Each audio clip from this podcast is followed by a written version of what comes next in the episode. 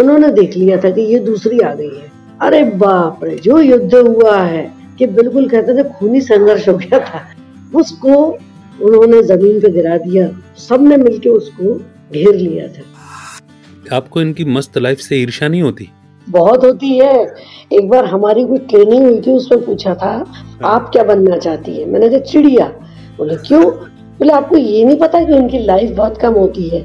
मैंने कहा, लेकिन उनकी जो लाइफ होती है, वो सटीक होती है। फालतू बातें उनमें बहुत कम होती है। क्योंकि इनके थ्रू हमारी लाइफ बहुत सेफ़ है। क्योंकि ये ऐसे ऐसे कीड़े मकोड़ों को खाते हैं, यदि वो कीड़े मकोड़े हमेशा रहे हमारे आसपास तो आज हम पता नहीं कितनी ही बीमारियों के शिकार हो जाएँगे। और डॉक्टर्स भी इनका रिसर्च करते कि थक जाएगा कि इनको क्या है प्रॉब्लम नेस्टिंग टाइम सबसे सेंसिटिव टाइम रहता है बर्ड के लिए। क्योंकि वो वैसे अलर्ट रहते हैं बहुत ज़्यादा। और उनकी इस अलर्टनेस का फ़ायदा उठाता है शिकारी पक्षी। नमस्कार मेरा नाम है अमित वाधवा आपका दोस्त और इस पॉडकास्ट का होस्ट लाइफ खूबसूरत है मैं आपका बहुत बहुत स्वागत है। और इस नई सीरीज़ में भी। आइए शुरू करते हैं ये सफ़र। जैसे किसी भी इवेंट की स्टेज प्रोग्राम की शान जो है या जान जो है वो दर्शकों से होती है, वहाँ उपस्थित श्रोताओं से होती है। ठीक वैसे ही रेडियो में भी अगर कहा जाए, जब तक लिसनर्स का पार्टिसिपेशन नहीं आए, तब तक रेडियो भी कहाँ लाइवली होता है? तो रेडियो को लाइवली बनाने वाली हमारे शुरुआती दौर, जो हमारा रेडियो का करियर था, उस दौर में हमारी जिन शख्सियत से मुलाकात हुई थी, मैं उन्हें शख्सियत ही कहता हूँ, क्योंकि उनकी पर्सनैलिटी से मैं हमेशा बहुत इम्प्रेस रहा हूँ। वो दिव्यानी जी आज हमारे साथ में हैं। एक सजग महिला के रूप में मैंने उन्हें देखा, एक ज़िंदा दिल, खुश मिजाज, व्यक्तित्व के रूप में मैंने उन्हें पाया।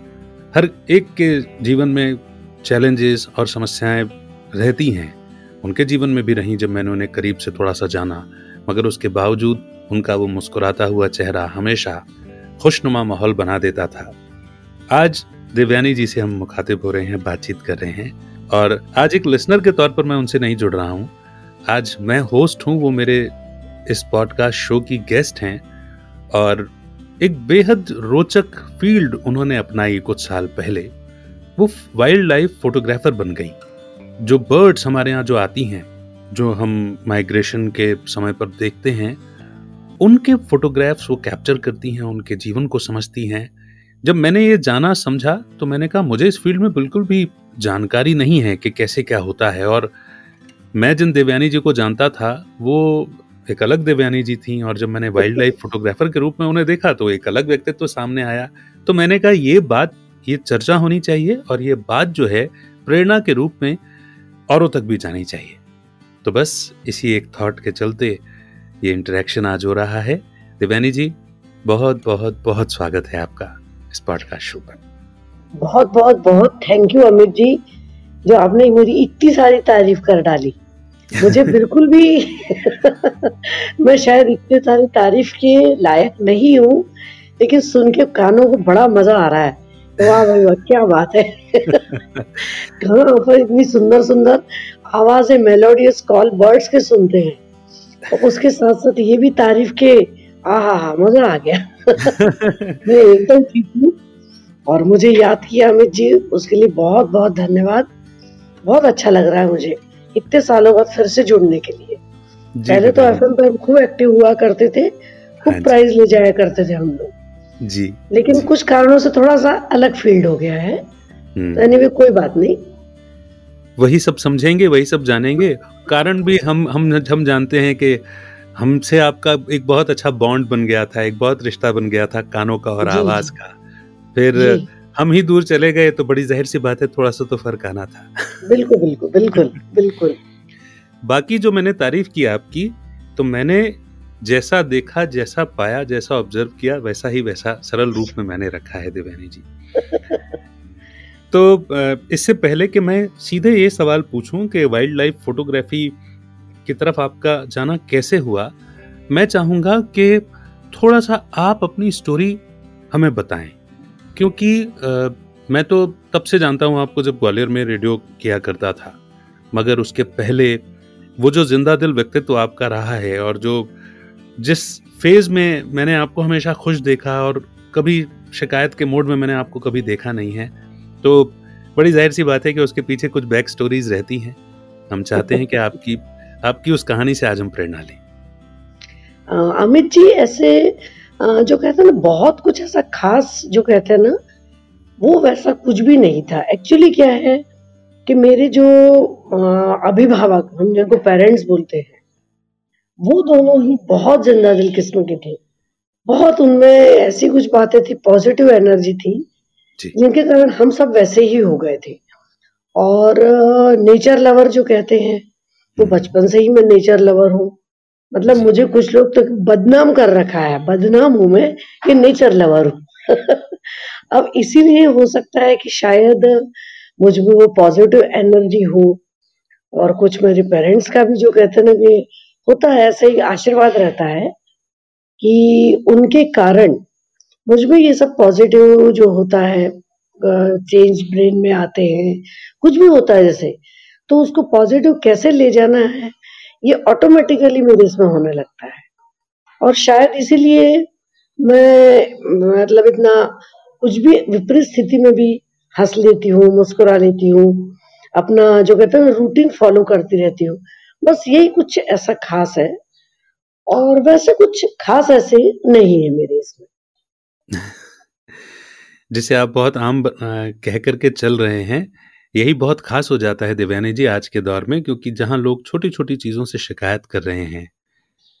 शिकायतों से भरपूर जीवन जी रहे हैं जबकि भरपूर साधन और खूब सारी ब्लेसिंग्स उन्हें मिली हुई है जीवन की तरफ़ से, यूनिवर्स की तरफ़ से, परमात्मा की तरफ़ से, मगर फिर भी लोग शिकायतों से के साथ ही अपना दिन शुरू करते हैं और उसी के साथ ख़त्म करते हैं। पर जी, जी, जी। और उसको जब आप यूँ ही कह रहे हैं ख़ास नहीं है, तो ये अपने आप में एक बड़ी बात है। धन्य हैं वो पेरेंट्स जिन्होंने आपको ऐसे संस्कार दिए और उनकी परवरिश से आप आप इस प्रकार का व्यक्तित्व बन पाए। चलिए फिर बात करते हैं आज के मुद्दे की। हाँ आपके हाथ में ये कैमरा और कैमरा कैसे आ गया? क्योंकि चलिए आपने बताया कि आप नेचर लवर हैं, वो मुझे भी मालूम है कि जब हम पेड़ लगाने की प्रक्रियाएँ और प्रोग्राम किया करते थे, तो आप अपनी कॉलोनी में हमेशा इन्विटेशन दिया करते थे। प्रकृति प्रेम तो चलिए मैं मानता हूँ, लेकिन ये हाथ में कैमरा और बर्ड्स को जानना, उनके जीवन को पढ़ना, ऑब्ज़र्व करना, इस तरफ़ रुझान झुकाव कैसे हुआ? एक्चुअली उसके पीछे भी एक छोटी-सी मतलब जो कहते हैं ना कारण है, जी, कि जी। कुछ ऐसा हो जाता है कभी-कभी लाइफ़ में जी। अ, चढ़ाव-उतार, नेगेटिव, पॉज़िटिव सब होता है सबके साथ में। तो कुछ ऐसा मेरी लाइफ़ में भी हुआ था। जी। तो उसमें कुछ टीवी के लोगों का भी योगदान था जिसको देखकर, जिसको सुनकर मेरे इसमें पॉज़िटिव एनर्जी आने लगी और भी ज़्यादा। फिर कुछ ऐसा हुआ कि मेरे कुछ रिलेटिव्स भी थे, जो भी ये बर्ड्स का काम करते रहते थे, मतलब फ़ोटो क्लिक करना, वे करते थे। तो फिर देख-देख के मुझे ऐसा लगा कि नहीं ये तो बड़ी सुंदर चीज़ है, हम इससे इतने सालों तक दूर रहे। जी। फिर धीरे-धीरे, धीरे-धीरे कैमरा ले लिया मेरे मिस्टर ने। उन्होंने कहा कि हाँ भाई चलो, आपको हम कैमरा दिला देते हैं। तो वो कैमरा ले लिया मैंने। जी। उसके बाद फिर कैमरा ले तो लिया, अब क्या किया जाए? तो फिर जो मेरे घर के आस-पास बर्ड्स थी, जो भी मुझे ऐसा लगता था कि ये नेचर का बहुत ही खूबसूरत हिस्सा है, इसे क्यों ना कैप्चर किया जाए? जी। तो फिर धीरे-धीरे वो कहते हैं ना कि मतलब एक देवयानी को दीवानी बना दिया उन्होंने। नेचर के प्रति दीवानी बना दिया और दीवानी ऐसी हो गई मैं कि मुझे उनकी वो जो कॉल है, उनकी एक्टिविटीज़ हैं, जी। उनका मतलब हर कुछ भी छोटा-मोटा भी उनके चेंजेज़ जो भी हुआ करते थे, हाँ जी। उनके वो सुंदर से रंग, उनका मतलब बहुत ही प्यारा जो भी एक्टिविटी बहुत अच्छी लगने लगी। फिर धीरे-धीरे, धीरे-धीरे मैं ये क्लिक करने लगी फ़ोटो और ऐसा मेरा कैमरा काम करने लगा। जी। तो मैं नेचर के प्रति जो पहले से झुकाव था, और बढ़ गई उसकी तरफ़ में। चलिए, ये भी बड़ी रोचक सी कहानी है और हाँ आपके हाथ में कैमरा आया, ये बड़ी अच्छी बात है और हाँ जी। देवयानी जी जो दीवानी बनी है ये भी बहुत अच्छी बात है। मैं जानता हूँ कि उतार-चढ़ाव का जो ज़िक्र आपने किया है, वो भी बहुत महत्वपूर्ण है और मुझे लगता है कि उसका ज़िक्र भी यहाँ पर होना चाहिए, क्योंकि जब मैं आपको एक सजग महिला, एक ज़िंदा दिल महिला के रूप में देखता हूँ और जैसा कि मैं कहता हूँ कि सभी के जीवन में परेशानियाँ रहती हैं उसके बाद अपने व्यक्तित्व को आप इस प्रकार से खुशनुमा रखते हैं तो ये साधारण बात नहीं होती। आप एक स्पेशली एबल चाइल्ड की आप एक मदर रही हैं उसकी परवरिश आपने जिस प्रकार से की है मुझे लगता है कि आपके इस ओर जाने में चेतन कितना सुंदर ये नाम भी है। उस विशेष आत्मा का भी विशेष योगदान है मैं ऐसा समझता हूँ। बिल्कुल बिल्कुल बिल्कुल। चेतन के रहते भी आपने सजगता के साथ में उस और सेवा के क्षेत्र में भी बहुत कुछ किया है। जी कोशिश की है। जी जी जी जी जी। चलिए तो फिर दिव्यानी जी आपके हाथ में कैमरा आ गया आप ये फोटोग्राफ्स क्लिक करने लगे। क्या आपको कहीं से ट्रेनिंग लेनी पड़ी या ये शौक से ही आपने डेवलप किया या इस इसको अगर मैं कहूँ कि सुधार करने के लिए फिर आपने क्या किया? एक्चुअली क्या है अमित जी की जब कैमरा हाथ में आ गया तब तो थोड़ा सा ट्रेनिंग मुझे लेनी पड़ी। जी। जो हमारे और भी ग्वालियर में बहुत सारे लोग जो फोटोग्राफी कर रहे हैं छोटी छोटी बातें उनसे मैंने समझ ली थी। जी। फिर समझते समझते आइडिया आने लगा कि ओके ऐसा ऐसा होता है। फिर धीरे धीरे मैं अपने आप ही ये सब करने लगी कि किस तरह से फ़ोटो लेना है कब इसका टाइम रहता है कब नहीं रहता है कब लेना चाहिए कब नहीं लेना चाहिए। कि जैसे नहीं लेना चाहिए मीन्स जैसे बर्ड्स का नेस्टिंग पीरियड होता है। ओके तो उसमें नेस्टिंग पीरियड में अवॉइड हम लोग करते हैं नेस्ट का फ़ोटो क्योंकि नेस्ट के अंदर छोटे छोटे अंडे बच्चे चूजे जो भी होते हैं ना हम्म, कहीं ना कहीं वो लोग भी बेचारे डिस्टर्ब हो जाते हैं। और दूसरा फिर क्या होता है कि नेस्टिंग टाइम सबसे सेंसिटिव टाइम रहता है बर्ड के लिए। क्योंकि वो वैसे ही अलर्ट रहते हैं बहुत ज़्यादा। और उनकी इस अलर्टनेस का फ़ायदा उठाता है शिकारी पक्षी। शिकारी पक्षी हमेशा ही ये लोग आसमान में या इर्द गिर्द बिल्कुल निगाह रखे बैठे रहते हैं। तो जैसे हम यदि नेस्ट के पास जाते हैं नेचुरल सी बात है बर्ड बेचारा घबरा के इधर उधर भागेगा। उसकी इसी घबराहट का फ़ायदा कौन लेगा? शिकारी पक्षी। वो कभी भी आके इनके नेस्ट पे कर सकता है अटैक और इनके जो भी अंडे बच्चे हैं जो भी है उनको वो खा जाएगा। तो इनकी जितनी भी मेहनत थी और हमारे वैसे इनकी फ़ूड चेन भी है। ये हम्म, शिकारी पक्षी खाते हैं लेकिन ये फ़ूड चेन में आता है। हमारे डिस्टरबेंस से उनका खाना ये हमारी मिस्टेक है। तो ऐसे समय हम लोग अवॉइड करते हैं मतलब स्पेशली मैं। बहुत लोगों को डांटती हूँ कि जब नेस्ट हो रहा है उनका है आप नेस्ट के पास मत जाइए। तो ये ध्यान रखना पड़ता है। और जब नेस्ट बनने से पहले इनकी प्रोसेस होती है कि इनमें मेल फीमेल सभी में होता है जैसे तो इनके जो मेल रहते हैं वो नेस्टिंग से पहले बहुत सुंदर हो जाते बहुत सुंदर। तब उनके फोटोग्राफ ज़रूर लेना चाहिए। क्योंकि उनके कलर्स इतने खिल के आ जाते हैं कि ऐसा लगता है कि बस यही एक जन्नत है यही एक प्रकृति है। तो ये इनके टाइमिंग्स जो रहते हैं उनका मैं विशेष ध्यान रखती हूँ कि जैसे बच्चों को दाना खिला रहे हैं तो दूर से आप उनकी एक्टिविटी देख लो। बच्चे को डिस्टर्ब हो ऐसा मत करो। तो ये बहुत सारी छोटी छोटी इंपॉर्टेंट बातें हैं जो आजकल मैं कुछ ज़्यादा ही ध्यान रखने लगी हूँ। तो आप इनका जानते जा रहे हैं आप जितना जानते जा रहे हैं उतना उनका ख्याल रखते जा रहे हैं। बिल्कुल बिल्कुल बिल्कुल बिल्कुल। पहले ये होता था कि दिखा है फ़ोटो खींचो, दिखा है, फ़ोटो खींचो। फिर लगा कि नहीं, ये हम कहीं कुछ गड़बड़ कर रहे हैं। उसमें वो डिस्टर्ब होते थे, ये हमको नहीं, पहले नहीं पता था। फिर जो हमारे कुछ और भी सीनियर्स थे, उन्होंने भी बताया, फिर अपने को फील हुआ कि नहीं, कहीं तो भी हम गलत कर रहे हैं। हमसे बर्ड दूर क्यों भाग रहे हैं? पता चला कि हम उनको भगा रहे हैं। वो नहीं भाग रहे हैं। हम उनके पीछे जाएँगे, वो भागेंगे। तो ऐसी Okay. बहुत सारी बातें हैं जो कि ध्यान रखनी पड़ती है।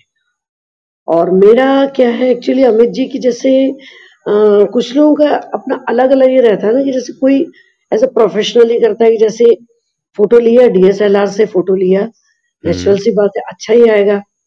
वो सेल भी करते हैं फिर हाँ। कुछ उनका और भी यूज़ करते हैं। लेकिन मेरा ये नहीं है। मुझे इन बर्ड्स का बिहेवियर जानने में ज़्यादा मज़ा आता है। ओके कि इनका क्या बिहेवियर है। तो ऐसी मतलब बहुत सारी बातें हैं जो मैं ध्यान रखती हूँ। और बस यही मेरा चलता रहता है। हाँ जी।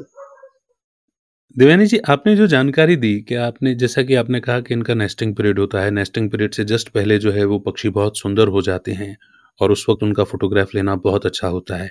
आई एम डैम श्योर कि ये एक दिन की लर्निंग प्रोसेस नहीं है ये कंटिन्यूस लर्निंग प्रोसेस है। तो इस सब्जेक्ट को समझने और सीखने के लिए ये आप किस प्रकार से आपकी लर्निंग शुरू हुई? क्या आप इंटरनेट सर्फिंग करते हैं या आप जैसा आपने कुछ सीनियर फोटोग्राफर्स का ज़िक्र किया आप उनके साथ कांस्टेंट मिलते हैं? तो ये कैसे होता है? एक्चुअली हाँ, क्या है कि जब मैं बिल्कुल शुरुआत की थी मैंने तो मुझे इनकी एक अलग ही मतलब जो कहते हैं ना कि भाषा होती है। भाषा मीन्स जैसे मैंने बताया ना आपको कि नेस्टिंग के पहले बर्ड बहुत सुंदर हो जाते हैं। इनको बोलते हैं breeding plumage okay. Breeding plumage मतलब उस समय जो नर रहता है उसका कलर वगैरह चेंज हो जाता है। तो जो ब्रीडिंग प्लमेज वाले फ़ोटो जब मैं देखती थी तो मुझे लगता था कि ये बर्ड तो ये है पर ऐसा क्यों है? जो क्यूरियसिटी होती है ना। हम्म। तो उसमें फिर क्यूरियसिटी में क्या होता है कभी कभी हम बुक्स बुक्स का बहुत बड़ा रोल रहता है इसमें। जी। बुक्स में इसकी स्पेशल अलग बुक्स आती है तो उसमें बहुत कुछ डिटेल दिया रहता है ये बर्ड ये है ये बर्ड ये है इसका ये ब्रीडिंग सीज़न है इसका ये है तो उसमें कुछ कुछ ऐसे छोटे छोटे टिप्स दिए रहते हैं। okay. फिर उसके बाद एक मैंने ग्रुप ज्वाइन किया था सोशल मीडिया पर तो वो इसीलिए ग्रुप है मतलब उसमें बर्ड्स के फ़ोटो लोग शेयर करते हैं। जी। अब उसमें है ये जैसे मान लीजिए अभी मैं हूँ तो हम्म। मैं अभी तो ऐसे दिख रही थी कुछ दिन पहले इतनी सुंदर क्यों दिख रही थी मैं? क्यों? क्यों के पीछे फिर वो मैं देखने लगी? कि इनकी सुंदरता का राज क्या है? जैसे हम लोग बोलते हैं मैडम आपकी सुंदरता का राज क्या है? या सर आपके हैंडसम होने का राज क्या है? जी. तो इनका राज नेचर था। कैसे? कि नेचर ने इनको कुछ ऐसा दिया है कि जब ये नेस्ट बनाते हैं उसके पहले अपने आप में चेंज हो जाते क्योंकि इनमें भी बड़ा मज़ेदार ये रहता है अमित जी। जी। कि जैसे जब ये किसी की मतलब फीमेल के साथ घोसला बनाना चाहते हैं जी। तो ये अपने खूब ज़्यादा मतलब एकदम से कहते हैं ना कि कलर खूब चेंज कर लेते हैं इनकी एक्टिविटी बहुत अच्छी चेंज हो जाती है इनमें कई प्रकार के बड़े ही प्यारे से बिहेवियर्स जैसे कॉल्स इनकी बहुत सुंदर क्योंकि ये मादा को रिझाना चाहते हैं। रिझाते हैं और उनके साथ नेस्ट बनाना चाहते हैं। उस प्रोसेस में ये सब होता रहता है। और ज़्यादातर मेल ही इनमें चेंज ज़्यादातर मेल्स का ही इनमें चेंज होता है कलर फीमेल्स बहुत ही कम बर्ड ऐसी हैं कि जो चेंज करती है कलर तो okay. ये सब मैंने धीरे धीरे धीरे धीरे मतलब कुछ देखा कुछ सुना कुछ समझा कुछ मुझे खुद प्रैक्टिकल जो ऑन फ़ील्ड मुझे ये एक्सपीरियंस आया कि ओके अच्छा ऐसा है ओके ये ऐसा है। फिर अभी जैसे मैंने दो तीन बर्ड्स पे रिसर्च की है तो एक है पर्पल सनबर्ड जी। तो इसको हिंदी में शकर खोरा बोलते हैं जामुनी शकर खोरा ओके तो इसमें क्या है कि जैसे हमारे जो हॉल की मतलब खिड़की है वहाँ इसने नेस्ट बनाया था। ओके। तो वो बनाया था मार्च में। मार्च से लेके ये लगभग दो तीन महीने वहाँ उनकी पूरी प्रोसेस चलती है वो पूरा मैंने देखा है इनकी मतलब जो कहते हैं साइकिल। जी। लाइफ की जो साइकिल होती है वो मैंने इधर देख ली थी। ऑब्ज़र्व की अब क्या चेंज आ रहा है कि जैसे जो नर है। वो धीरे धीरे बड़ा हो रहा है। उसके भी कलर चेंज हो रहे हैं। ओके उसका जो पर्पल सनबर्ड नाम है तो पर्पल हो रहा है वो। हम्म। तो कैसे उसमें चेंज आ रहा है? तो ये मतलब ऐसी बातें होती जैसे हाउस पैरो है मतलब अपन हम्म। गौरैया जिसको बोलते हैं। जी जी जी।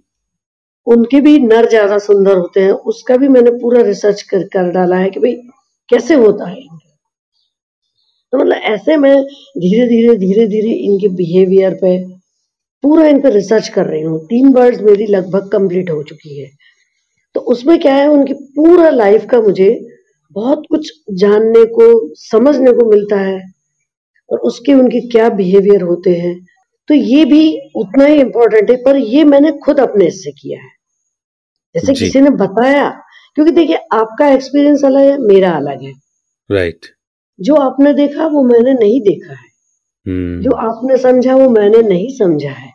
तो इनके मामले में स्पेशली बर्ड्स के मामले में आपका खुद का जो नॉलेज होता है ना वही सबसे बड़ा प्रूफ होता है। जैसे ये आए ऐसे ब्लिंक करना ये ब्लिंक करना तो ये लोग आँखें ब्लिंक ना करके सीधे झपका के ऐसे बंद जैसे कर लेते हैं। ओके। तो अब कुछ लोगों का कहना था कि नहीं ऐसा नहीं होता है। तो हम्म मतलब ये कुछ कुछ बातें ऐसी जो मैं बहुत कुछ कर आ जाता होगा उनके ऑब्जर्वेशन में और आप जो पर्सनली ऑब्ज़र्व कर रहे हाँ हैं उस हाँ। इस तरह से हो जाता हो मतलब जो कहते हैं हर एक का अलग अलग एक्सपीरियंस रहता है इनके मामले में बर्ड्स के मामले में। जी मैं समझ गया। अच्छा हाँ आपका इंटरेस्ट स्पेशली बर्ड्स की ओर ही क्यों गया? मुझे क्या है जो कहते हैं म्यूज़िक म्यूज़िक लवर हूँ मैं। जी। और इनकी कॉल्स इतने मेलोडियस होते हैं हम्म। कि वो कहते हैं ना अपने आप इंसान खींचा चला जाता है। फिर उनके बिल्कुल अलग अलग टाइप के जो कहते हैं ना कलर्स साइज़ तो उसमें मतलब जो कहते हैं ना कुछ ऐसा होता है कि खिंचता है इंसान बर्ड की तरफ़ कि नहीं इसका तो मुझे देखना ही है। अच्छा बाकी भी जैसे है कि मैं कहीं गई थी ऐसे तो वहाँ हम लोग को लॉयनस मिली थी। तो ओके मैंने लॉयनेस को भी हाँ किया था फोटोग्राफ ले लिए थे। हम्म। फिर उसके बाद अपने बटरफ्लाईज की फ़ोटो भी मैं खूब लेती हूँ और इंसेक्ट्स की भी लेती हूँ। और जैसे ये अपना होता है ना कि जो लिजार्ट वगैरह तो हम्म। लिजार्ड वगैरह की भी मैं लेती रहती हूँ। मतलब ऐसा है वाइल्ड लाइफ बोला है ना तो जो भी मिल रहा है उसके क्लिक करो। उसके बारे में जितना आपको नॉलेज मिल सकता है तो आप उसके बारे में नॉलेज भी ले लो। तो उतरे हैं तो फिर सब कुछ जो भी आ रहा है उसका क्लिक करो और उसके बारे में जानो। तो ये मेरा मेन इंटेंशन है। उम्मीद करता हूँ कि ये पॉडकास्ट आपको पसंद आ रहा है। लेकिन क्या आप खुद का पॉडकास्ट लॉन्च करना चाहते हैं? और पॉडकास्ट को एक व्हीकल के रूप में इस्तेमाल करके अपनी अथॉरिटी क्रेडिबिलिटी और अपने इन्फ्लुएंस के दायरे को बढ़ाना चाहते हैं, ताकि आप अपनी सर्विस और प्रोडक्ट्स को और भी लोगों तक पहुँचा सकें। तो डिस्क्रिप्शन में दिए हुए फ्री वेबिनार के लिंक पर क्लिक करें और समझें कि पॉडकास्ट आपकी कैसे हेल्प कर सकता है। मैं बिल्कुल समझ गया। म्यूज़िक की वजह से आपका इंटरेस्ट जो है वो पक्षियों की तरफ़ ज़्यादा हो गया। जी। आपने एक बात कही थी कि आपका जो इंटरेस्ट है वो इनकी लाइफ को जानने के बारे में है। आप फोटोग्राफ्स का कमर्शियल यूज़ नहीं करते आप सेल नहीं करते इन फोटोग्राफ्स को जैसा कि बाकी लोग करते हैं। और भी आपने कहा कि कुछ और भी यूज़ करते हैं। तो मैं एक लर्नर की तरह जानना चाहूँगा क्योंकि वाइल्ड लाइफ फोटोग्राफी की कई सारी एग्जीबिशंस लगती हैं जहाँ पर लोग अपने फोटोग्राफ्स को मतलब दिखाते हैं। इनफैक्ट मुझे बहुत अच्छी तरह से याद है कि वहीदा रहमान जी को भी वाइल्ड लाइफ फोटोग्राफी का शौक है। जी और जी उनके फोटोग्राफ की एग्जीबिशन एक बार लगी मैंने देखी उनसे मेरा मिलना हुआ। एक तो मैं ये जानना चाहूँगा कि इसके इन फोटोग्राफ्स का और क्या होता है? क्योंकि जैसे आपने बुक्स पढ़ी तो ज़ाहिर सी बात है कि वो सीनियर फोटोग्राफर्स हैं वो लाइफ को ऑब्ज़र्व कर रहे हैं वो लिख रहे हैं अपने एक्सपीरियंसेस और वो फोटोग्राफ शेयर कर रहे हैं जिससे आगे जो लर्न करने वाले हैं वो उससे सीख सकेंगे। और क्या इस्तेमाल होता है इन फोटोग्राफ्स का? वैसे तो मैं बताऊँ अमित जी मैं जो अभी बर्ड्स पे कर रही हूँ रिसर्च तो मैं भी बुक ही लिखने वाली हूँ इन पे। जी। बट क्या होता है कभी कभी जैसे मुझे कुछ एक्सपीरियंस आया जी। कि मान लीजिए मैंने अभी बताया ना आपको पर्पल सनबर्ड या जामुनी शकरकोरा हाँ जी। इसकी रिसर्च मेरी मुझे लगा पूरी हो गई है। हम्म। ठीक है? सडनली मुझे लगा कि नहीं, मैं गलत हूँ। तो बुक लिखने की जल्दी करने से अच्छा है, पूरा उसकी डिटेल ले लो। क्योंकि क्या होता है कभी कभी कि मैं लिख भी दूँ, मुझे लोग भी मिल गए थे कि मैडम हम लिखेंगे, और जैसे फ़ोटो वोटो भी यदि आपको डीएसएलआर के अच्छे वाले चाहिए तो हम आपको अवेलेबल करा देंगे।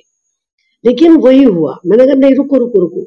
पहले मुझे थोड़ा देखने दो मुझे समझने दो और क्योंकि मैं जल्दी करना नहीं चाहती। जल्दी जल्दी मैं लिख मारूं कि मेरा नाम आ जाए वाह वाह देवयानी जी ने बुक लिखी है। हम्म। लेकिन नहीं ऐसे नॉलेज से क्या होता है कि जो आगे आने वाले हैं फ्यूचर में वो कंफ्यूज हो जाएँगे।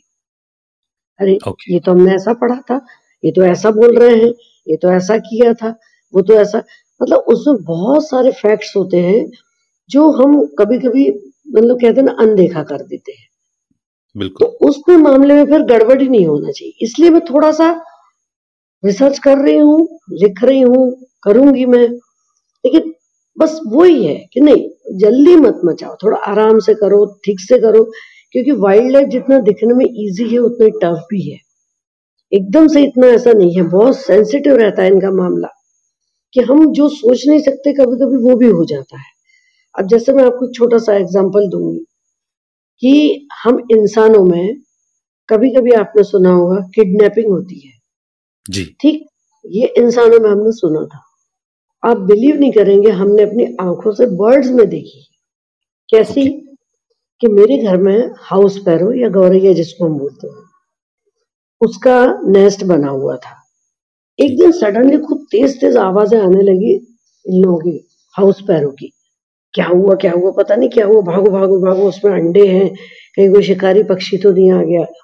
देखा, आप बिलीव नहीं करेंगे अमित जी, उसमें जिस मेल फीमेल का नेस्ट था, उसमें कोई और फीमेल अपना दावा ठोकने आ गई थी कि ये मेरे अंडे बच्चे हैं। और वो मेल ने देख लिया था, दूसरे जो ओरिजिनल उसके फादर थे, उन्होंने देख लिया था कि ये दूसरी आ गई है। अरे बाप रे, जो युद्ध हुआ है कि बिल्कुल कहते थे, खूनी संघर्ष हो गया था। उसको उन्होंने ज़मीन पे गिरा दिया। खूब सबने मिलके उसको घेर लिया था। ये मैंने देखा। ठीक है, फिर इसके बाद मैंने सेम मैंने देखा, इसमें अपना जो जामुनी शकर खोरा है, उसमें भी मैंने यही देखा कि वो दूर बैठा मेल अपने नेस्ट को चेक करता रहता है कि सब नॉर्मल है ना? हाँ सब नॉर्मल है। इतने में कोई और फीमेल आके वही सेम उसमें। तो नेस्ट के ऊपर वो घूमने लगी। ये आया उसने इनकी जो जो होती चोच बहुत शार्प होती वो अटैक किया वो भागी फीमेल तो एक और बर्ड का भी मैंने सेम तो ये कुछ कुछ बातें होती है कि जो हम लोग है ना देखते देखते सुनते सुनते समझते समझते समझने लगता है।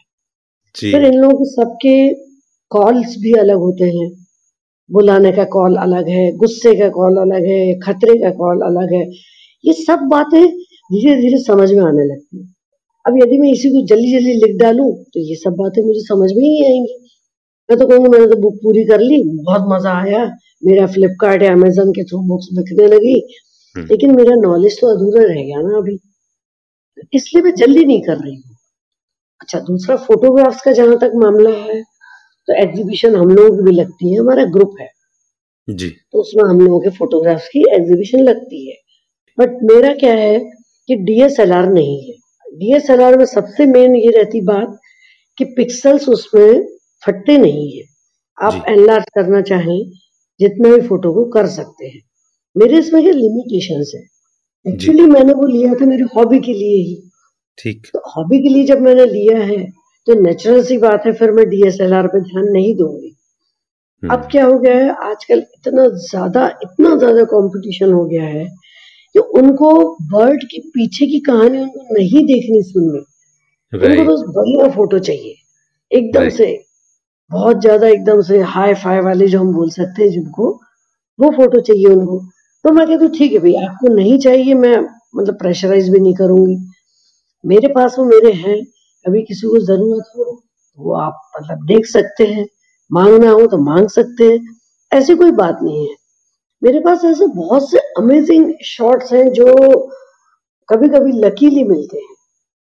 कि जैसे उल्लू होता है आपने बहुत अच्छे से सुना होगा हर काठ पे उल्लू बैठा है। हाँ। अब यहाँ पर एक ही काठ पे पाँच उल्लू बैठे थे एक साथ। हाँ। तो ये एक ऐसा फोटोग्राफ है कि जो बहुत ही मतलब रेयर है। बिल्कुल ऐसे लाइन से बहुत ही खूबसूरत एकदम। फिर एक होता है किंग फिशर आपने नाम सुना होगा किंग फिशर देखा भी है मैंने मैं कोटा में था हाँ तो वहाँ हाँ पर वो किंग फिशर को मैंने देखा है सफारी में। अच्छा अच्छा। तो वो इन लोगों का क्या होता है कि बर्ड बहुत ही रेयर केस में बर्ड को खाती है। बहुत रेयर केस में ऐसा होता है। वो मेरे पास फोटोग्राफ है। किंग फिशर ने उसको भूख लगी थी उसको फ़िश नहीं मिली एक दूसरे बर्ड को खा गया अब वो भी रेयरेस्ट रेयर मतलब फ़ोटो थी वो कि ऐसा कैसे हो सकता है तो ये कुछ कुछ ऐसी बातें हैं जैसे कटफोड़वा है अब हम्म। कटफोड़वा क्या होता है कि जनरली हम लोग देखते हैं तो पेड़ पे चढ़ के कुछ तो भी खोदता रहता है वो हाँ। चीटे खा रहा था जो हम चीटे बोलते हैं चीटे हाँ। तो ये ये कुछ कुछ ऐसे मेरे पास है डॉक्यूमेंटेशन कि जो रेयर हो जाता है। तो मुझे ये बहुत अच्छा लगता है कि चलो मेरे पास कुछ तो ऐसा रेयर है कि जो इन सबसे हटके है। तो इसलिए फिर क्या होता है जहाँ फोटोग्राफ सेल करने की बात आती फिर वो गड़बड़ हो जाती ओके ओके। पर मैंने सुना है देवयानी जी कि आजकल तो ऐसी टेक्नोलॉजी आ गई है कि बहुत साधारण कैमरे से लिए हुए फोटोग्राफ भी जो हैं वो एनलार्ज हो जाते हैं और आपके पिक्सल्स जो हैं वो फटते नहीं हैं डिस्टर्ब नहीं होते। हाँ जी। हाँ मैंने भी सुना है। जी। मैंने भी एक बात सुनी हुई है। हम्म। बट वही हो जाता है कभी कभी कि जैसे आपको यदि इंटरेस्ट नहीं दिखाना है ना तो आप सौ उसके कारण दिखा दो। राइट राइट ये भी हो जाता है ना कभी कभी तो इसी के चलते फिर मैंने कहा चलो छोड़ो अभी पीछे मत लगो। जी। देखते हैं कभी ना कभी तो अपना टाइम भी आएगा ना। बिल्कुल आएगा बिल्कुल आएगा। हाँ जी हाँ और जी। जिस और मैं मैं आपने जो जो बात कही कि आपके पास कुछ ऐसे रेयर फोटोग्राफ्स हैं जो जनरली देखने को नहीं मिलते सीन आपने जो पहले मैं एक एक करके आऊँगा क्योंकि आपने बड़ी रोचक जानकारियाँ दी हैं। जैसे आपने जो नेस्ट पर अपना कब्जा जमाने वाली जो स्टोरी सुनाई पंक्षियों की तो मुझे याद आ रही थी वो पुरानी फ़िल्में कि शादी हो रही है और इधर से एक लड़की आ गई और वो दावा ठोकने लगी कि इसने तो हाँ मुझसे जी। हाँ तो मैंने कहा कुछ हाँ। कुछ ज़्यादा डिफरेंट स्टोरीज नहीं है उधर भी वही चल ही रहा है। बिल्कुल बिल्कुल बिल्कुल बिल्कुल।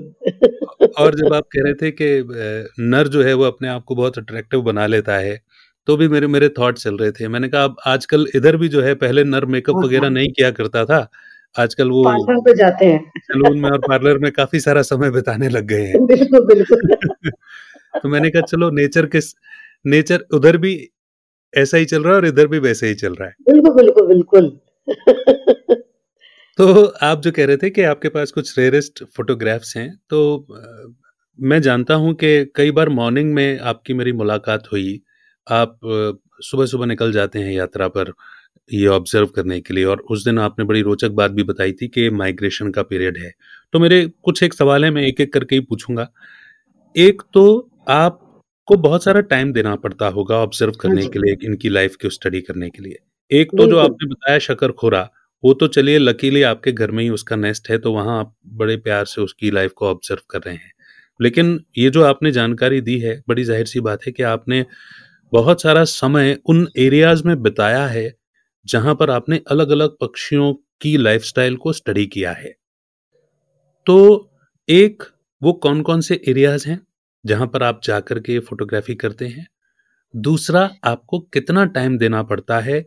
क्या अलग अलग डे पार्ट्स में भी जाना पड़ता है? अलग अलग डे पार्ट्स मतलब कभी सुबह, कभी दोपहर, कभी शाम और कभी रात।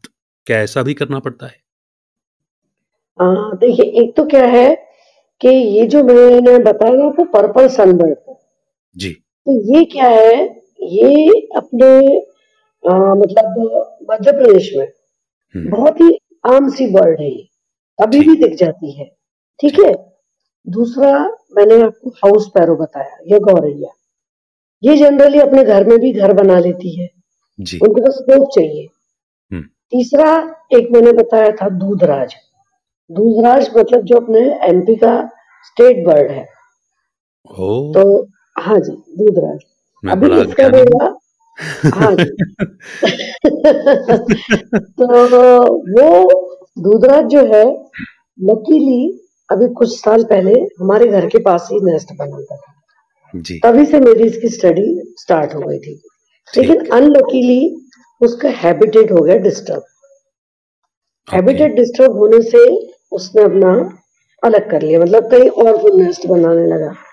ये अब इसको थोड़ा एक्सप्लेन करेंगे आप हैबिटेट डिस्टर्ब होना ये क्या चीज़ है? हैबिटेट डिस्टर्ब होना जैसे मैं आपको हमारी लैंग्वेज में आपको बोलती हूँ मैं। मान लीजिए आपका घर है ठीक है? आपके घर में आके कोई किसी भी प्रकार का डिस्टर्बेंस बार बार करे नेचुरल सी बात है आप हट जाएँगे वहाँ से। हम्म। या तो आप में इतनी ताकत हो क्या फिर से स्थापित हो जाए। जी। बर्ड्स में इतनी ताकत की जगह इनमें टाइम इतना नहीं होता है। क्योंकि हर एक बर्ड का एक लिमिटेड टाइम रहता है जबकि इनको नेस्ट बनाना होता है अंडे बच्चे पालने होते बड़े करके इनको निकल जाना होता है। तो ये स्थापित पुनर्स्थापित विस्थापित ये इस चक्कर में पड़ते ही नहीं है ये लोग। ये लोग क्या करते हैं कि अपना हैबिटेट चेंज कर देते हैं। अब हर एक बर्ड का मतलब बर्ड्स की फैमिली होती है। तो उस फैमिली का सबका अलग अलग हैबिटेट होता है। हैबिटेट मीन उसका रहने का स्थान। जहाँ वो रह रहे हैं वो उनका हैबिटेट कहलाता है। okay. उस हैबिटेट में कभी कभी हम देखते हैं बुश में भी कुछ कुछ निकलते हैं बर्ड्स कुछ पेड़ों पे होते हैं कुछ पानी में होते हैं कुछ पानी के आसपास होते हैं। तो ये इनका हैबिटेट है तो जहाँ इनका हैबिटेट डिस्टर्ब हुआ किसी भी प्रकार से हो सकता है वो। इंसानों द्वारा भी हो सकता है फिर मैंने बताया जैसे कि शिकारी पक्षी होते हैं वो भी होते हैं। हम्म। वो भी डिस्टर्ब इनको करते रहते हैं। कभी कभी इंसान इतना गलत निर्णय लेता है कि वो पेड़ ही काट दिया हटा हाँ। दिया वहाँ से बिल्डिंग खड़ी कर ली। नेचुरल सी बात है उनका हैबिटेट डिस्टर्ब जहाँ उनका हैबिटेट डिस्टर्ब वहाँ अनजाने में जाने अनजाने में हम लोग भी डिस्टर्ब क्योंकि इनके थ्रू हमारी लाइफ बहुत सेफ़ है बहुत सेफ़ है इनके थ्रू क्योंकि ये ऐसे ऐसे कीड़े मकोड़ों को खाते हैं, यदि वो कीड़े मकोड़े हमेशा रहे हमारे आसपास तो आज हम पता नहीं कितनी ही बीमारियों के शिकार हो जाएँगे। और डॉक्टर्स भी इनका रिसर्च करते कि थक जाएगा कि इनको क्या है प्रॉब्लम। तो इसलिए जहाँ तक है, इनके हैबिटेट को डिस्टर्ब मतलब मैं अपने तरफ़ से सोचती हूँ कि मैं ना करूँ इनका हैबिटेट डिस्टर्ब। दूसरा, इनके नेस्ट के पास में जाना तो ये सब बहुत सारी बातें हैं छोटी छोटी छोटी छोटी बातें हैं जिनका मुझे मतलब अच्छा लगता है कि मैं ध्यान रख पा रही ये बहुत महत्वपूर्ण बातें हैं क्योंकि देखिए ये ये बात तो बिल्कुल तय है। ये बात मैं इस बात से बहुत इत्तेफाक रखता हूँ कि नेचर ने मनुष्य की रक्षा के लिए और मनुष्य क्या हर जीव की रक्षा के लिए इत, इतना सुंदर चेन बनाया हुआ है। हालाँकि जैसे आपने कहा ना कि उनकी भी फ़ूड चेन होती है मगर फिर भी हमारी गलती की वजह से शिकारी पक्षी किसी अन्य पक्षी को क्यों खा ले? तो ये इतना सुंदर चेन है जैसे मुझे ये बात कहाँ से स्ट्राइक की थी कि जब बारिश होती है हमारे यहाँ जब नमी हो जाती है तो वो हज़ारों लाखों टिड्डे करोड़ों की तादाद में टिड्डे रात भर के लिए आ जाते हैं और फिर अपने प्राण त्याग देते हैं। अगर वो नमी को वो न सोखें अपना जीवन लेकर और अपना जीवन त्याग कर तो तो मनुष्य बीमारी से वहीं के वहीं पूरी प्रजाति बिल्कुल बिल्कुल तो ये इस बात को मैं बहुत इम्पोर्टेंट तरीके से समझता हूँ। तो मैं यहाँ पर ये सवाल भी जा, जानना भी चाहता हूँ कि क्या वाइल्ड लाइफ फोटोग्राफर्स जैसे आपने इनकी लाइफ स्टडी की और आपने इतनी महत्वपूर्ण बात की कि इनकी वजह से मनुष्य सुरक्षित है तो क्या वाइल्ड लाइफ फोटोग्राफर्स या इस फ़ील्ड में काम करने वाले इस बात के लिए आम जनता को भी एजुकेट करते हैं या ऐसा प्रयास करते हैं? बहुत परसेंटेज कम है। वही मैंने बताया ना खूब सारे अच्छे अच्छे कैमरे ले लिए हाई रेवोल्यूशन वाली ये और वो तमाम। और हमको तो ये फोटोग्राफ लेके और हमको सेल करना है और हमको रातों रात अमीर बनना है। कुछ कुछ ऐसे केसेस भी हुए हैं कि अच्छे फोटोग्राफ्स के लिए मतलब जो नेस्ट था उसको नेस्ट के ऊपर चढ़ के फोटोग्राफ्स ले लिए और नेस्ट को डिस्ट्रॉय कर दिया। ठीक दूसरी सेम मतलब मेरे सामने की ही बात है। अपने जहाँ मैं फोटोग्राफी के लिए जाती हूँ, वहाँ एक आता है नवरंगा या और भी बहुत सारे बर्ड्स आते हैं वहाँ। तो आप बार बार उसकी फ़ोटो चाहिए, इसलिए बार बार उनकी कॉल लगा रहे हो मोबाइल पे। अब इनकी कॉल बिल्कुल अलग अलग होती है। कि जैसे मैंने बताया ना अलर्ट कॉल अलग, एक दूसरे को कॉल करते हैं वो अलग टेरिटरी कॉल अलग, उसके बाद फिर जैसे जैसे अपन कहते कलर कर रहे हैं। वो कॉल अलग। अब मोबाइल में जो कॉल दी है वो एक लिमिटेड कॉल रहती है। हम्म। ये जाने अनजाने में हम लोग गलती कर बैठते हैं बार बार कॉल करते हैं। उससे वो बर्ड जो उसकी प्रोसेस है नेस्टिंग प्रोसेस जो भी उसकी चल रही है पूरी डिस्टर्ब हो जाती है। तो ये करने से क्या होता है कभी कभी लोग भाग भी जाते हैं वहाँ से। उनको बहुत डिस्टर्ब हो रहा है वो चले जा रहे हैं। तो ये इसलिए मुझे लगता है कि आज इंडिया में ऐसा रेशियो बहुत कम रह गया है कि जो सच में वाइल्ड लाइफ को कंजर्व करना चाहता है। उनको कंजर्वेशन से ज़्यादा लेना देना नहीं है। उनको बस फ़ोटो चाहिए। अमित जी को ये चिड़िया का फ़ोटो मिला, मुझे नहीं मिला, मैं भी ले लूँगा। चाहे मुझे कुछ भी हो जाए। तो ये कंपटीशन बनी हुई है। ऐसे इसमें क्या होता है कि कंजर्व करना बहुत डिफ़िकल्ट होता है। मेरे तो कई लोगों से झगड़े हो चुके हैं इस मामले में। नहीं आप उनको डिस्टर्ब नहीं करेंगे। आप दूर से देखो उनकी एक्टिविटी उसमें कोई बुराई नहीं है। तो ये थोड़ा सा गड़बड़ हो रहा है। और इसके लिए कौन कितना सीरियस है नहीं समझ में आता है। मैं समझता हूँ दिव्यानी जी ये बात बिल्कुल सही है कि ये चूँकि एक नए एरिया में नए फ़ील्ड पर मैं बात कर रहा हूँ तो ये बात कहीं तक पहुंचेगी भी। इंसान के लोभ और लालच की तो कोई सीमा है नहीं। पहले भी उसने जंगल और जंगल की लाइफ को बर्बाद किया है अपनी लाइफ है ना? और अब चूँकि फोटोग्राफ्स और वीडियो का एक चलन आ गया है कि लोगों को ये देखना अच्छा लगता है इनकी डिमांड भी है तो जैसा आप बता रहे हैं मैं समझ सकता हूँ कि इनकी लाइफ जो पशु पक्षियों की है कहीं ना कहीं हम डिस्टर्ब कर ही रहे हैं। मगर मैं ये भी समझता हूँ कि कहीं ना कहीं इसके कुछ रूल्स भी होंगे। कुछ लाइसेंस प्रणाली भी होती होगी कि कुछ लोगों को ही ये अलाउ किया जाए या इसमें अभी कोई लिमिटेशन नहीं है कोई भी अपने हाथ में कैमरा लेकर के थोड़ी बहुत स्टडी करके ये जा सकता है या इसमें देखिए रूल्स तो है रूल्स। मीन्स कैसे हैं कि वही मैंने बताया ना कि नेस्ट में नहीं डिस्टर्ब कर सकते आप हम्म। आप नेस्ट को बिल्कुल भी डिस्टर्ब नहीं करना है और इसीलिए उनके डिस्टर्ब नहीं करेंगे तो फ़ोटो भी नहीं लेना है क्योंकि फ़ोटो लेते हैं आप कहीं ना कहीं आप मीडिया पे उसको शेयर करते हैं। नेचुरल सी बात है दूसरा बोलेगा हमको भी चाहिए। वो आया। उसको देख के तीसरा बोला हमको भी चाहिए। और आजकल क्या है वाइल्ड लाइफ फोटोग्राफर ये अपने आगे तंगा लगाना बहुत लोगों को बहुत पसंद है। बट उसकी जो सीरियसनेस है वो नहीं समझते हैं। कैमरा लिया मेरे पास दो लाख रुपए है मैंने मैंने कैमरा ले लिया।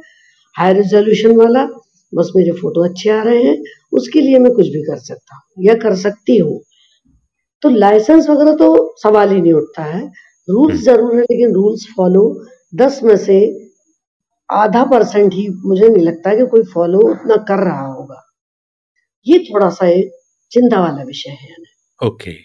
मेरा पूछने का जो पीछे जो एक मंशा थी वो ये थी क्योंकि आप वाइल्ड लाइफ को कवर करने जा रहे हैं तो ज़ाहिर सी बात है कि फॉरेस्ट एरिया में जा रहे हैं तो फॉरेस्ट एरिया में जा रहे हैं तो फॉरेस्ट वहाँ कुछ परमिशन वगैरह नहीं लगती नहीं क्या होता है कभी कभी जैसे मैं जाती हूँ जहाँ हम्म। वो फॉरेस्ट का एरिया नहीं है okay. और जनरली क्या होता है कि बर्ड्स का एक ये भी नेचर होता है या उनका एक बिहेवियर होता है कि जहाँ गाँव है बस्ती है जहाँ इंसानों की मतलब चहल पहल है उनकी उपस्थिति है वही बर्ड ज़्यादा आते हैं। Okay. अब आप किसी गाँव में चले गए मान लीजिए वहाँ आपको बर्ड दिख गई। नेचुरल सी बात है कोई आपको नहीं रोकेगा। hmm. भाई ठीक है ना? आप आए हैं गाँव में आपको बर्ड दिखी आपने क्लिक कर लिया। वहाँ तक तो कोई बात नहीं कि चलो ठीक है कोई बात नहीं। लेकिन जब अति हो जाती है ना तब फिर गड़बड़ होने लगती है। कि जैसे अभी सारस क्रेन जिनको रामायण में कोच पक्षी बोला जाता था हम्म। वो वो डेंजर इसमें है क्योंकि खेतियाँ बर्बाद हो रही है। जहाँ तहां बिल्डिंग्स हम्म। खड़े कर रहे हैं। हमारे ग्वालियर में ये बहुत से पक्षी है। पूरे मतलब जो कहते हैं ना कि ग्लोबल ये प्रॉब्लम आ रही है। कि लालच के चक्कर में इंसान खेती और फॉरेस्ट नष्ट कर रहा है और बिल्डिंग खड़े कर रहा है। जाए तो जाए कहा ये? ये एक बहुत बड़ी समस्या हो रही है। लेकिन तब भी जहाँ है सुरक्षित है कुछ कुछ जगह है अभी सुरक्षित उसमें। तो उसमें हम इंसान ही उनको सुरक्षित नहीं रहने दे रहे हैं। लाइसेंस की तो बात ही छोड़ दीजिए आप। जी। सबसे बड़ा लाइसेंस तो आपके पास ही कि आपके पास बहुत पैसा है। आप उसका यूज़ कर रहे हैं मिस यूज़ करते हैं आपके ऊपर डिपेंड है? ये प्रॉब्लम बिल्कुल। तो दिव्यानी जी आप जिन एरियाज़ में जाकर के फोटोग्राफी करते हैं जैसा आपने कहा कि जहाँ बस्ती होती है वहीं पर ये बर्ड्स आना पसंद करते हैं तो आप जहाँ जहाँ जाते हैं वो कौन से एरियाज़ हैं अगर आप बताना चाहें तो? मैं ये एरिया लीक नहीं करना चाहूँगी। नो प्रॉब्लम इसलिए क्योंकि मैं इस बात की सेंसिटिविटी को भी समझ रहा हूँ। हाँ, इसीलिए ही मैंने ये ये जुमला साथ में जोड़ा अगर आप बताना चाहें तो। क्योंकि मैं समझ पा रहा हूँ कि कि अब वो बहुत सेफ़ नहीं रह रह गया है वो फ़ील्ड भी और दुरुपयोग चीज़ों के ज़्यादा हो रहे हैं। तो इट्स ओके हाँ जी। आप आपका तो इंटरेस्ट आपकी जानकारी और आपकी स्टडी चलती रहे निर्विघ्न रूप से और आपकी पुस्तक में कम से कम ये जो आपने जानकारी मुझे दी है वो ज़रूर शामिल हो ताकि लोगों को पढ़ने से अगर एक हृदय भी बदलता है तो फ़र्क पड़ता है। मैं तो ये बिल्कुल, बिल्कुल, बिल्कुल, बिल्कुल, बिल्कुल, बिल्कुल। मेरी कोशिश यही रहती है कि मैं जितना हो सके उतना वाइल्ड लाइफ को बचा सकूँ और मेरे हाथ में ज़्यादा कुछ भी नहीं है और इससे मैं मैं इतनी स्ट्रिक्ट हूँ कि मैं डांट देती हूँ। नए-नए जो बर्डर बनते हैं ना उनको डांट देती हूँ। वो मेरे से नाराज़ हो जाते हैं। लेकिन मेरा मेन ये है कि नहीं, यदि ये अभी नहीं रहे तो फिर कभी नहीं रहेंगे। जी। ये एक मेरा सबसे बड़ा फंडा है। जी, इनको अभी यदि हमने बचा के रख लिया, तो ये आगे भी हमारे काम आ सकते हैं। बिल्कुल बस। वही मेरी कोशिश रहती है। तो एक मेरा सवाल शायद हालाँकि आपने उसका जवाब दिया, लेकिन अगर वो और पूरा हो सके तो। तो क्या आपको जैसे अब जब आप जाते हैं अपने फ़ील्ड में इनको ऑब्ज़र्व करने के लिए, तो क्या आपको अलग-अलग टाइम पे भी जाना पड़ता है? जैसे सुबह, दोपहर, शाम, रात? या फिर हाँ, अ, एक हुँ, शुरू में जब मैंने ये स्टार्ट किया था, तो मुझे नॉलेज नहीं था। जी। तो मैं गलत टाइम पे गलत टाइम्स मीन्स जैसे इनकी एक्टिविटी जनरली बर्ड्स की एक्टिविटी जनरली मॉर्निंग 6 साढ़े 6 से स्टार्ट हो जाती है।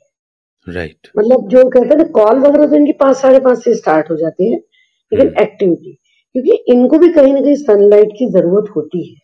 कीड़े खाने के लिए सनलाइट इनको ज़रूरत है। तो जैसे कीड़े इनको देखते हैं तो ये एक्टिव अच्छे से हो जाते हैं खूब इनको अच्छा लगता है। फिर इनकी एक्टिविटी ज़्यादा से ज़्यादा मॉर्निंग में नौ बजे तक होती है। फिर ये आराम के इसमें चले जाते हैं। कभी-कभी निकलते हैं, खाने के लिए निकलते हैं, पानी पीने निकलेंगे या फिर बाय चांस यदि आपका लक अच्छा हुआ तो ये दिख जाते हैं। फिर शाम को फिर से तीन साढ़े तीन से फिर से एक्टिव हो जाते हैं ये लोग। फिर हो गए एक्टिव और फिर वही मतलब सनलाइट, सनसेट ये इनका बिल्कुल 100% वाला रहता है और आफ्टरनून ये बहुत कम दिखते हैं। कुछ बर्ड्स होते हैं जो रात को ही दिखते हैं। जैसे उल्लू है उनमें एक, उसके बाद है एक नाइट नाइटजार नाम का एक बर्ड है वो है, बैट बैट भी है, वो दिखता है। मतलब कुछ ऐसी बर्ड्स हैं कि जिनको नेचर ने अलग-अलग ड्यूटी दे रखी है, कि आपकी डे ड्यूटी है, आपकी नाइट ड्यूटी है। तो ये ये लोग करते रहते हैं। तो शुरू-शुरू में मैं अलग-अलग टाइम पे जाती थी। अभी भी कभी-कभी मैं चली जाती हूँ, कि देखिए अच्छा इस टाइम पे है क्या? तो वो भी मेरी रिसर्च के इसमें आ जाता है ना, कि मैं इतने बजे गई थी, उतने बजे गई थी, ऐसा हुआ तो वैसा हुआ था। फिर जैसे कभी-कभी फॉग बहुत ज़्यादा होता है, तो normally wildlife photographers avoid करते फॉग, क्यों फ़ोटो उनके नहीं आते। लेकिन मैं फॉग में निश्चित निकलती हूँ, उस समय उनकी बहुत एक्टिविटी रहती है और कभी-कभी लाइट बिल्कुल क्लियर होती है, तब एक्टिविटी नहीं होती। तो ये बहुत सारी बातें हैं जो अभी भी समझ से परे हैं।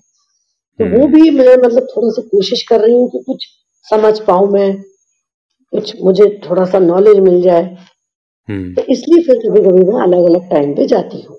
अच्छा एक बात बताइए आपको इनकी मस्त लाइफ़ से ईर्ष्या नहीं होती? सुबह सूरज उगा, थोड़ा 2-3 घंटे मस्ती कर ली, फिर आराम किया, फिर शाम को थोड़ी-सी मस्ती कर ली, बहुत, बहुत, बहुत होती है। एक बार हमारी कोई ट्रेनिंग हुई थी उसमें पूछा था, हाँ। आप क्या बनना चाहती है मैंने कहा चिड़िया। बोले क्यों? मैंने कहा मस्त आवाज़ होती है और अपने बढ़िया फुदकती है, हाँ। इधर-उधर होके अपने चुपचाप बैठ जाती है। बोले आपको ये नहीं पता कि उनकी लाइफ़ बहुत कम होती है? मैंने कहा लेकिन उनकी जो लाइफ़ होती है वो सटीक होती है, फालतू बातें उनमें बहुत कम होती है तो इसलिए मुझे सटीक छोटी लाइफ़ चलेगी, लेकिन मुझे चिड़िया बना दे कोई। क्योंकि आप बता रहे थे कि सुबह थोड़ी एक्टिविटी हुई, फिर आराम करने चले गए, फिर शाम को थोड़ी देर के लिए आ गए, फिर अपना सो रहे हैं मस्त।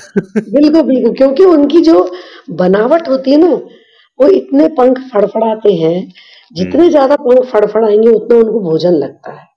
ओह! ये उनमें रहता है राइट। और हर बर्ड की अपनी स्पीड रहती है फड़फड़ाने की, उस हिसाब से इनको भोजन लगता है। तो इसलिए इनको रेस्ट भी ज़रूरी है। जी। नॉन स्टॉप ये नहीं वो कर सकते, रेस्ट करते फिर शुरू हो जाए रेस्ट करते फिर शुरू। लेकिन जब ये नेस्ट बनाते हैं अपना घोंसला, तब ये दिन-रात बिना थके बनाते हैं। एक्टिव रहते हैं ये भी इनकी खासियत है। हाँ जी। ये भी अच्छा है। देवयानी जी, जैसा आपने कहा कि आप आपको ये नोट रखना पड़ता है कि आप किस समय गए, तो क्या आप जब आप उस वहाँ से लौटते हैं कैप्चर करके ऑब्ज़र्व करके तो आपको तुरंत जर्नल लिखना पड़ता है इस इन सारी नोट नहीं नहीं नहीं, आप केवल कहीं लिख के रख लो डायरी में थोड़ा सा हम्म। कि जैसे मैंने डायरी मेंटेन की थी कि मैं कब गई थी कितने बजे गई थी मुझे कौन मिला मेरे साथ में कौन था उसका मिट्टी का रंग कैसा था क्या झाड़ियाँ वहाँ थी ये थोड़ा सा नोट करके सफिशियंट हो जाता है। क्योंकि फिर धीरे धीरे हम लोगों को प्रैक्टिस जैसी हो जाती है ना कि ओके यहाँ ये है ओके वो है ऐसा ऐसा हो जाता है। ठीक। वो मैं नोट करती रहती थी। ठीक ठीक। तो दिव्यानी जी इतना टाइम से ये आप ऑब्ज़र्व कर रहे हैं इनको और इंसानी ज़िंदगी भी हम देख ही रहे हैं। हमने थोड़ी मस्ती की भरी बात भी कर ली आप चिड़िया बनना चाहते हैं और उनकी लाइफ मस्त है। एक मेजर चीज़ जो आप ऑब्ज़र्व करते हैं और आपको लगता है कि ये मानव जीवन में आ जानी चाहिए इन पशु पक्षियों को इन बर्ड्स को देखते हुए वो क्या चीज़ होगी? भोलापन। हम लोग बहुत स्वार्थी है। पशु पक्षी स्वार्थी होते हैं लेकिन वो एक लिमिट के लिए। इन लोगों को तीन चीज़ें चाहिए। खाना, इनकी जो टेरिटरी है वो। और बस इनको मतलब फेवरेबल कंडीशंस जो कहते हैं ना नेस्ट बाकी इनको कोई किसी से मतलब नहीं है। ये धन भी जोड़ लो, नाम भी कमा लो, इनको इससे कोई मतलब नहीं है। इनकी जो इनोसेंस है, भोलापन है, वही हम इंसान खो बैठे इसीलिए ये सब गड़बड़ हो रही है। हम लोग बहुत ज़्यादा भौतिकवादी होते गए इतने ज़्यादा भौतिकवादी हो गए कि हम लोग जो हमारे ही जो मेन जो चीज़ें हैं वो हम सब भूल गए हैं। पैसा पैसा पैसा बस इसी में हम लोग घूमते घूमते भंवर में फंस चुके हैं बुरी तरह से। और जिसके पास पैसा नहीं है जी। उसको समाज में थोड़ा सा मतलब साइडलाइन कर दो ये इनमें नहीं होता। संग्रह प्रवृत्ति नहीं होने से इनका जीवन हम्म। उन्मुक्त है। मैं ये। समझ सकता हूँ। बिल्कुल और- बिल्कुल सही बात है कि हम थोड़ा मटेरियलिस्टिक ज़्यादा हो गए हैं।